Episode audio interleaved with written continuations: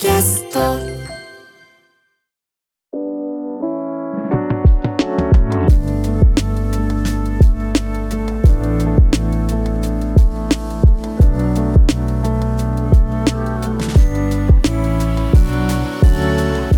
TBS ポッドキャスト。見えない私の聞けば見えてくるラジオ。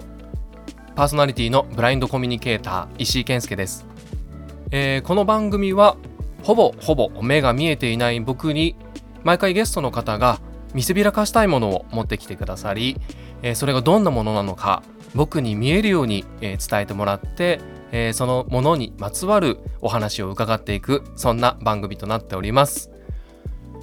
えー突然なんですがこれを見え見えをねいつも聞いてくださってる皆さんって隙間時間って、えーどういうふうに、えー過ごしますか？なんかこうちょっとあの仕事と仕事の合間とかあとね人と会う前にこう30分時間ができちゃったとか、えー僕の場合ですねこう、まあ、目が見えなくなってからその隙間時間をね埋めるのがね結構ね大変なんですよね。こう今までだったらこうプラプラこうお店を見て回ったりあとは僕は、えーサンドの飯より本屋が好きだったので、まあ、近くに本屋、まあ、それが、えー、新書を扱ってる本屋でもいいですし古本屋古書店でもいいですし、まあ、とにかく本屋があったら本屋に入ってこうブラブラとこう本を眺めてるっていうのが好きだったんですよね。で実際こう若い時とかはねあのお昼休憩こう1時間ある時にご飯食べずに、えー近くにあった洋書店とかで、えーまだねその頃お金もあまりなかったんで買いもしないこう1万円とか2万円するような写真集とかをこう眺めてこうお腹は満たされないけどこう心は満たされて帰るみたいな、えーそんなね生活もしてました。でこう古書店とかに行くと特にねブックオフとか行くとですねこう雑誌のバックナンバーとかがね結構充実してるんですよね。でこうその当時なんか買わずにいた、えー雑誌のの特集号が古書店で何年かするとあそれ今今読みたいみたいな時があってでも雑誌ってね、えーそのタイミングで買っとかないとなかなか手に入りづらくなっちゃうのででこう古書店行くとまあその雑誌の特集、えー、とコーナーがあって。でこう見ていくとあってあったとかあとそのバックナンバーが何号っていうのも覚えてるのでこう背拍子というかそこでナンバーを確認しながらこう見ていくっていう。あのあんまりね受験とかでこう自分の合格番号とかねあの見てあったあったなんてやったことがないんですけどあってこうそうこういう気持ちなんだろうなと思いながらそのバックナンバー探してたりとかして。で特にねなんかこうカルチャー誌ファッション誌って、えー古いものは資料としては見ますけどなんかこうあえてファッション誌のバックナンバーを探すみたいなのはないんですがカルチャー誌だとねバックナンバー特集も古くならない。何10年後に読んでもこれは面白い特集だろうっていう、えーバックナンバーとかもあって。でそんな中でねやっぱり僕好きだった雑誌がブルータスという、えーマガジンハウスが出している雑誌があってもう本当に僕のなんかこうカルチャーの部分を、えー結構育ててくれている、えー雑誌なんですよね。本当にだからこのブルータスのバックナンバーを探すっていうのは、えーブックオフに行くとまず最初にやるルーティーンの一つ、えーになってますで、えー今日はですねそんな、えー僕が大好きな雑誌ブルータスの元編集長であり、えー TBS ラジオで、えー見事なお仕事という番組の、えーパーソナリティを務めていらっしゃいます西田善太さんに、えーゲストにお越しいただいております。えーちょっとね若干いつもと違う緊張感もありつつ、えー西田さんをお招きしたいと思います。では西田さんどうぞお入りください。おはようございます。おはようございます。こんにちは。こんばんは。こんばんは。石井と申します。よろしくお願いします。よろしくお願いしますよろしくお願いします。あーなんかすごい緊張します。えー、なんでなんで？え？あんなんかなそうそうたるメンツが出てる番組なのに。いや、な今日その番組始まる前にあのはディレクターとも構成作家の古川さんとも話してたんですけど、はい。今までの緊張感ってこう、まあ、ここでおしゃべりお話をするっていう緊張感もあるんですけど、うんまあ、パーソナリティこう出役の方うん。とのお話だったんですよね。はい。で僕実は、うんあの仕事であのマガジンハウスあとカーサブルータスともお仕事をしていたことがあって。え、本当に？はい。なので ちょっとそういうのも相まってうん。なんか昔の仕事でうん。あのーちょっと役職の高い人に会うみたいな 緊張感が今日 あの実はあるんですよね。えカーサブルータス何やってたんですか？はい、あじゃあその前にその話にいや伺う前にですね、まず西田さんのはい。のことをあの知らないリスナーの方もいらっしゃるので、プロフィールをねまずご紹介をさせていただきたいんですがはい。させていただくと言いつつあの西田さんにプロフィールをねあのご自身で読んでいただきたいんですけど僕実は読めないのあでわかりました。はい。お願いしてもよろしいでしょうか？はい。あのい何度かこういう機会、プロフィールを自分で読むってはい、むちゃくちゃ恥ずかしいんですけど あでもねこれそんなに褒めてないね。あそうなん活躍中とか書いてないから大丈夫です。はい。じゃあ、えー西田善太さんのプロフィール、はい。えー西田善太さんは1963年生まれの雑誌編集者。マガジンハウスでブルータスの編集長を14年間務めるなど数々の雑誌に携わってきました。えー322冊作りました。おー322冊、えー現在はマガジンハウスの取締役として広告デジタル全般の業務を担っています、えーラジオでは東京 FM で1992年から2013年まで放送されていたサントリーサタデーウェイティングバーバンティに常連ゲストとして出演。現在は TBS ラジオで日曜日の朝6時半から放送している見事なお仕事のパーソナリティを務めています、えー雑誌とラジオで育ってきたと語っていてラジオの仕事は絶対に断らないがモットーです。という、えーありがとうございます。だから今日お越しいただいたんです。くださったんです。ありがとうございます。そう、カーサブルータスですよ。はい。カーサブルータスは、はい。えっ、と、僕実は、えっ、と、2016年の、うん。えっ、と、4月に、まあ、朝起きたら目が見えなくなってたんですけど、その前の5年間ってフリーランスで仕事をしていて、うん。で、その時していた仕事が、あの、占いのコンテンツうん。を制作している、まあ、ちょっとした編集プロダクション。はい。うん、で、えー、とフリーランスでそこの、えー、と営業と企画をしていてですね。でまあ、えーいわゆる未来を見てたわけですね。あそうなんですよ、もう自分の未来まさか目が見えなくなるっていうのはね あの誰一人こう一緒に仕事してた占い師さんもあの言い当てることはできなかったんですけど。そうそれでまあファッション誌ってやっぱ占いの特集があったりとか、はあとまあ巻末にねはい。連載がありますね。ああいうのを作っていてへでーカーサブルータスが、うん。あのウェブ版のはい。カーサの方に「あのわらしちゃん占い」っていう、はいはいあのわらしちゃんっていう可愛いキャラクターを作って、あそれやってたの？はい。あそれの立ち上げであの声かけてくださってへえ。で打ち合わせをさせていただいて。カーサは僕創刊の時に入って結局7年半ぐらいいた職場で結構自分のあの編集者の礎というかあーいわゆる中間真ん中にいる頃に爆発した編集能力が、を発揮できた場所ですよ。本当にカーサがすごい大事安藤忠雄さんの特集とか、はい。柳宗一さんの特集とか全部担当してて自分にとってすごい大事な部署なんですよ。ね。えっ、と母さんの編集長立ち上げやられた時って、副編です、副編長。はい。立ち上げの時だから345歳3人ぐらいが3人。毎日喧嘩して作ってた。ブルータスの別冊だったんでね、はい。カーサブルータスは。そうですよね。あそこに関わってじゃあ5階に来てたんですね。はい。あだから縁がありますね。そうなんですすれね違ってたかもしれないね、うん。僕はその向かい側にいたんであブルータスはそうなんですね、はい。そうかだからマガジンハウスのあのエントランスってこうえっと変なドア自動ドア。あのポパイとオリーブがそうですよね。うんいるドアですね。であの EXIT とこうあれが一方通行になってますよね、あまあ、あのし社員でも何回かぶつかってますよね。あのダーンって。そう、はい。エントランスとでだから、えっと、僕見えなくなってで1年ぐらいだから2017年ぐらいで、うん。まだ一人で、えーにバスに乗ってこう東京に出てくるっていうのができない頃、今千葉の館山に、はい。えー住んでるんですけど、はい。でなんかその当時働いてた会社の編集部がうん。またマガジンハウスに行くっていうので、あちょっとご挨拶したいんで一緒に行くって言って、はい。バス降りたところまで迎えに来てもらって一緒にマガジンハウス行ってっていうのが僕実はあの見えなくなってからの社会人復帰のうん。一歩目なん、何ヶ月後だっえーっとそれね1年経つか経たないかぐらいですたね、うん。だからなんかよく覚えてるのがうん。もう1年間ほったらかしてた仕事に使ってたリュックを背負ってはい。行ってきますって言って家を出てう、ん。で夜帰ってきてうん「ただいま」って言って、うん。こう家に帰った時に、うん。これまた行ってきますただいまがうん。言えるようになったんだと思ってあの時の日常が戻ってきたっていう。あそのじゃあ皮切りが母さんに挨拶だったんですね。そうなんですよ。なのでなんか感慨深いというか。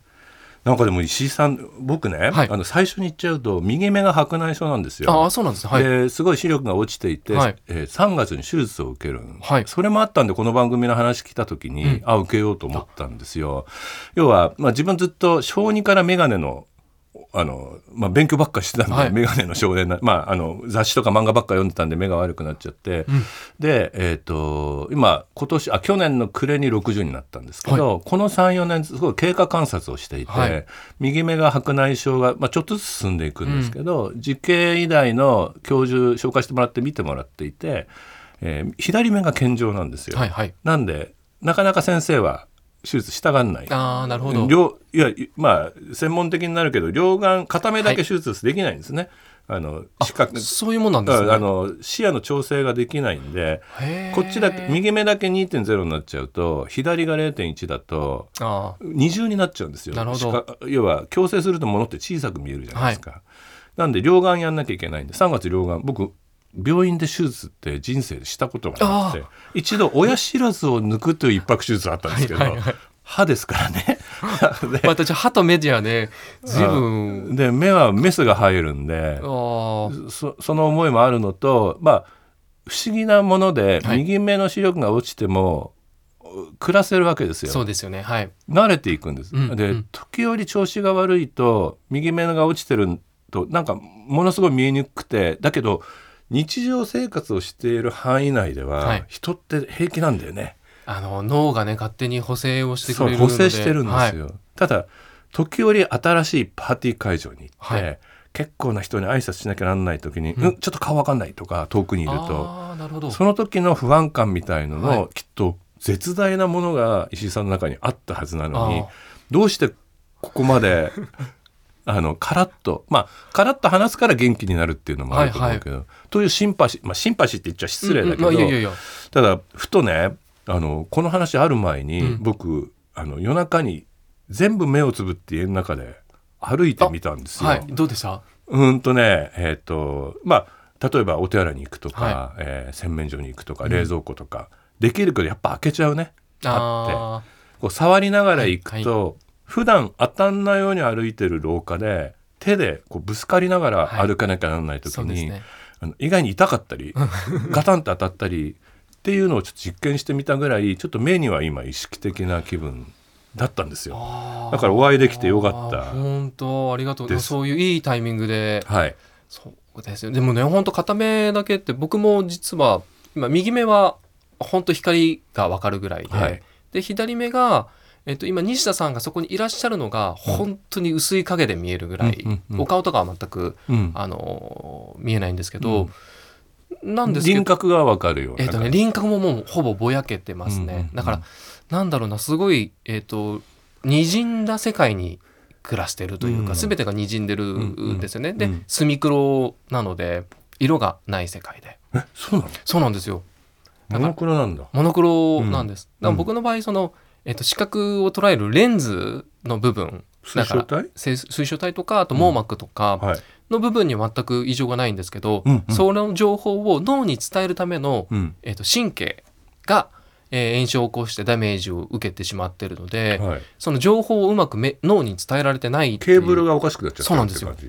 あの焼けちゃったみたいな感じ、うんうんそう。だからなんかねそのそれも相まってこううね見た目的にはあの目が見えてないっていうのを周りの人からは認識、ね。はい。うん。あとこういうね眼鏡とか伊達眼鏡でかけちゃってるんで。でしかもこれ度が入ってるんですよ。あの見えてた時にかけてたあ土入りの眼鏡を見えなくなった今もかけてるって言って逆立て眼鏡っていうブラインドジョークなんですけど。あブラインドジョークって言い方がある。ブラインドジョークすごい。ひねりすぎててなかなかねあのうん。伝わらないんですけど、うんうんそえそれあの度が入ってても全然変わんない？う変わんないんですよ。うん。だからあってもなくてもあの一緒なんですけど、うん。でも気に入ってた眼鏡なので似合ってますよ。あありがとうございます、うん。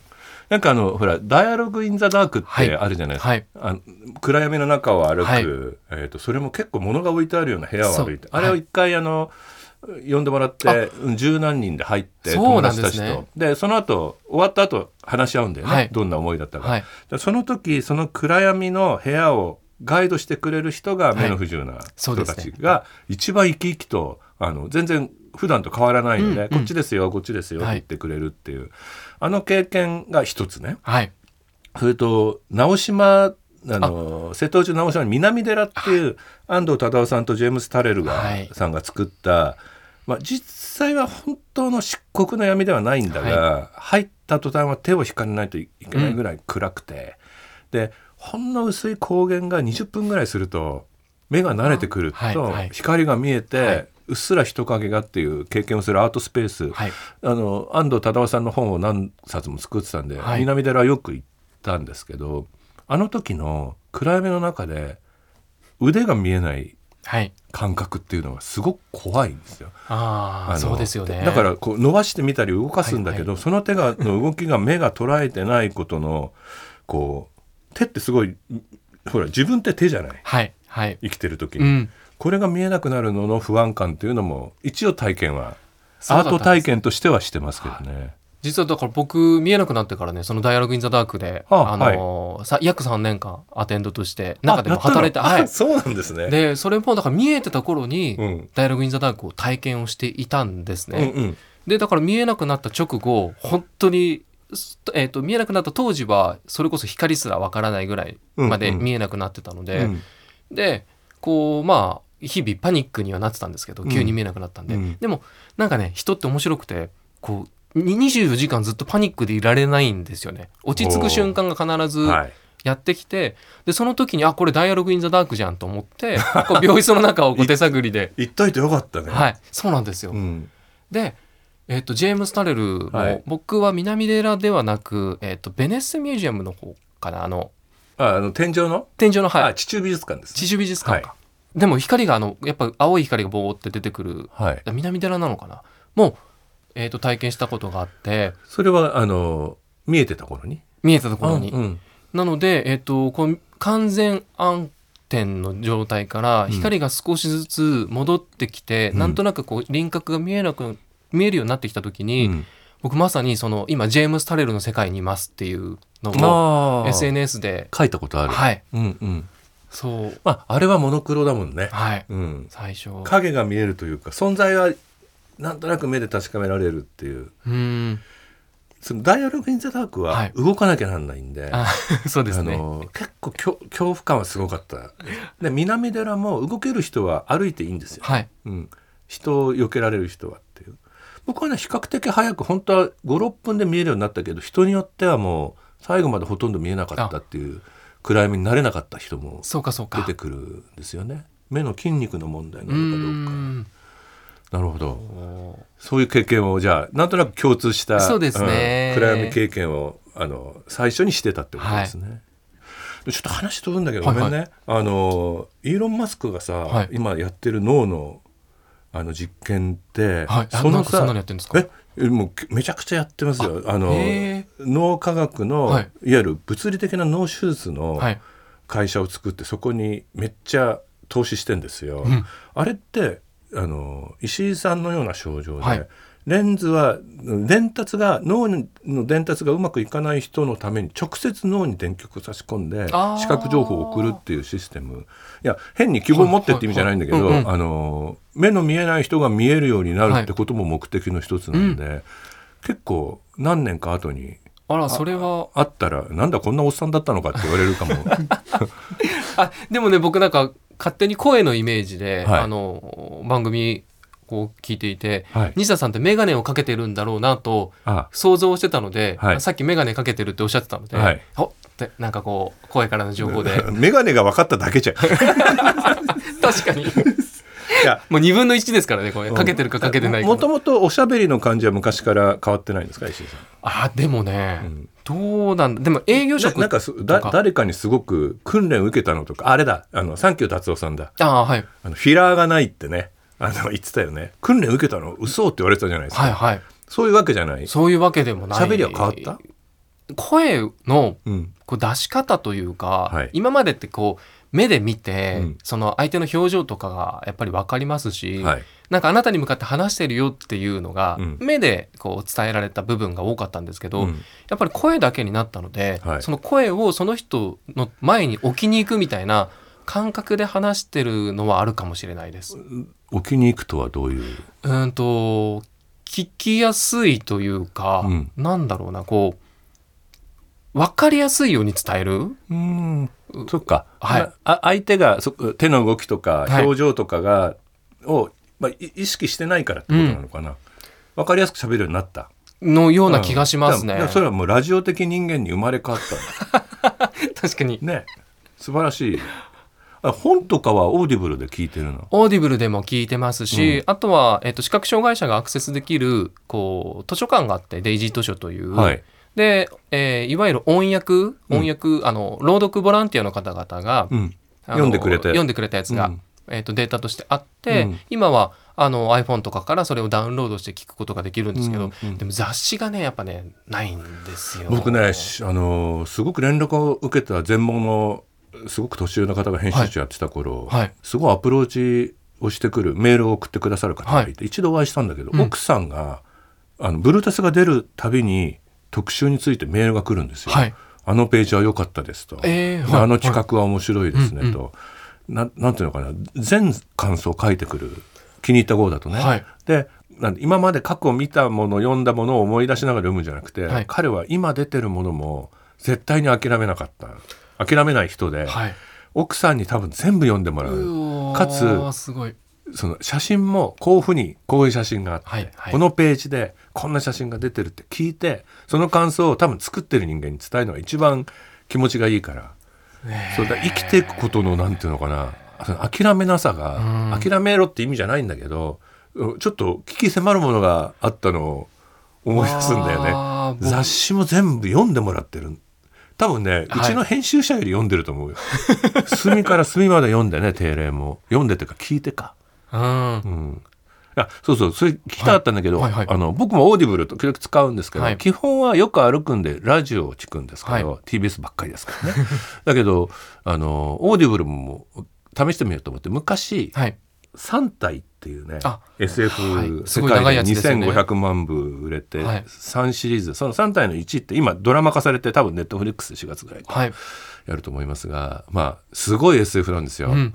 ものすごい長いんで、うんで僕の会社は銀座の歌舞伎座の裏にあります、はい。銀座三丁目。東銀座ですね。東銀座。で有楽町で僕は降りるんですね、はい。そこからいつも歩いてうんうん。行きます、3体はお読みになって。あまだ読んでないんですよ噂だけは聞いえてます、ーとものすごいクライマックスがあるんですよ、はい。あの後半に、はい。えー信じられないような、まあ、ある戦艦との戦いがあるんですけど、ここまでしか言いませんが、はい。見事に戦うところをはい。聞き始めて有楽町から。気がついたら会社を越して勝ち時橋 え会社が20分。あって気づいたら勝ち時橋、まあ、もう半ば意識してるけどもうあの止めらんなかった。その時に音でもこんな興奮できるんだなと思ったうん。ですよ。なんかただ抗がんプロジェクトっていうはい。中国の、えー、とプロジェクトはい。なんです。それは宇宙に向かって、うん。え私たちはあの地球人ですって送ってくああさなんか電波を送ってく、はいはい。ねまあ、NASA がよくほら宇宙船に人間の絵入れたりする、はい。これ科学でで宇宙の科学でよく宇宙政治学ってよく言われてるんですけど、はい。それやったらおしまいだって言われてるんですよ。うん。要は他の惑星に文明があるって分かった途端に基本攻撃して滅亡させるしか、はいはいはい。か征服するしかうん。ないんだって理論はい。に基づいてるんですね。その抗がんプロジェクトの抗がんって言葉が、はいその音声の抗がんって、うん。でしょ？はい。あのああまあそうか。しかもそれがねアンテナなんでこう起立するアンテナの横にはい。基地がって書いてあるから、どうしても抗がんに覚えちゃう。なるほどね。聞くために、はい。でもそれは紅の騎士なんですよ本で読むと。紅の騎士なんですね、ええ。だけど僕光の目で今。ああそっちですか、はい。僕はあの下ネタの抗がんなんですけど。ただどうしてもすごい緊迫感があるけど抗がんプロジェクトがって言われると何のプロジェクトだよってなるのが英語と日本語の音声の漢字がある文化のちょっと違いかなってちょっとくだらないこと言っちゃいました。でもね同音異義語は本当その今僕 iPhone で、はいはい。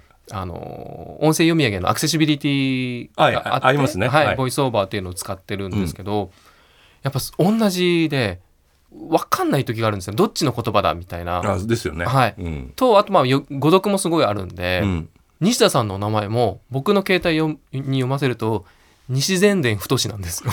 そうなんですよ。ぼあのあだって僕これもチリもあの西伝で太さんっていうよ。え？あの普通に読ませると。そうなんですね。うんだからあの相性を入れるとそっち読んでくれるんで 大編集長って入れてますからね僕を大編集長って呼んでくれるのはもうシリだけなんで、はい、そんなことはないじゃないですか。そんなことはないじゃないですか。そこは突っ込まないであのえ触覚、えーまあ五感がある中で、ーはい。やっぱり耳が大事になりますか？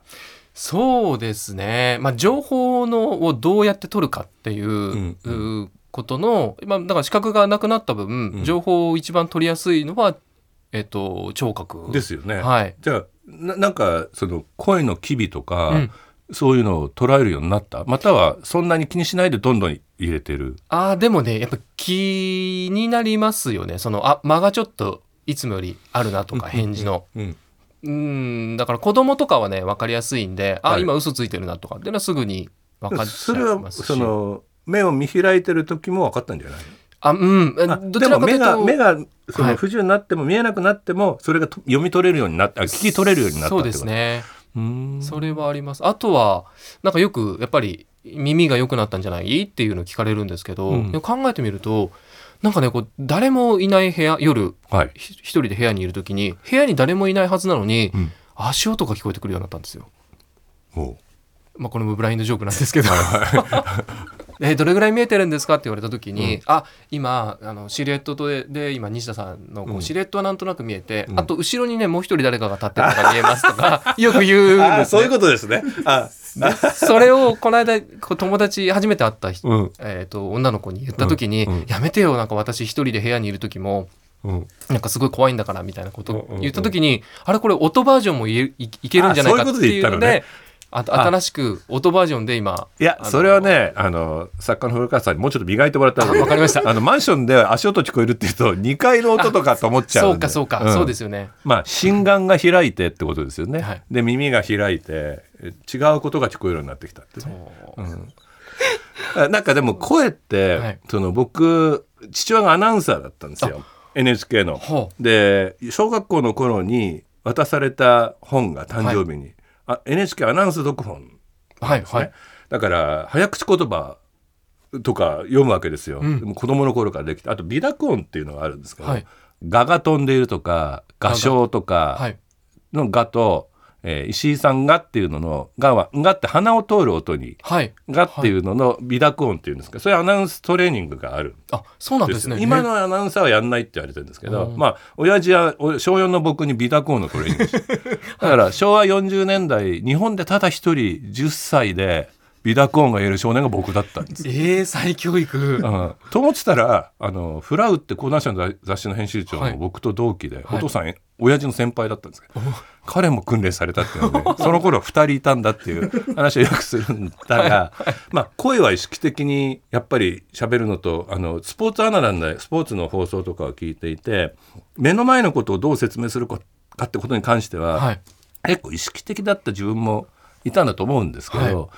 あの声って、はいいい声してる。よくおっしゃいますよねいいはい声してる、はい言われるようになりました。西田さんもすごいいい声をそういいでいい声って何言われるためにうんどういう意味だろうって考えるようになってというのは、あの声だけなら結婚したいとかさ 僕よく言うあの、最初の高校の会社で同期の女の子に言われたことある、うん。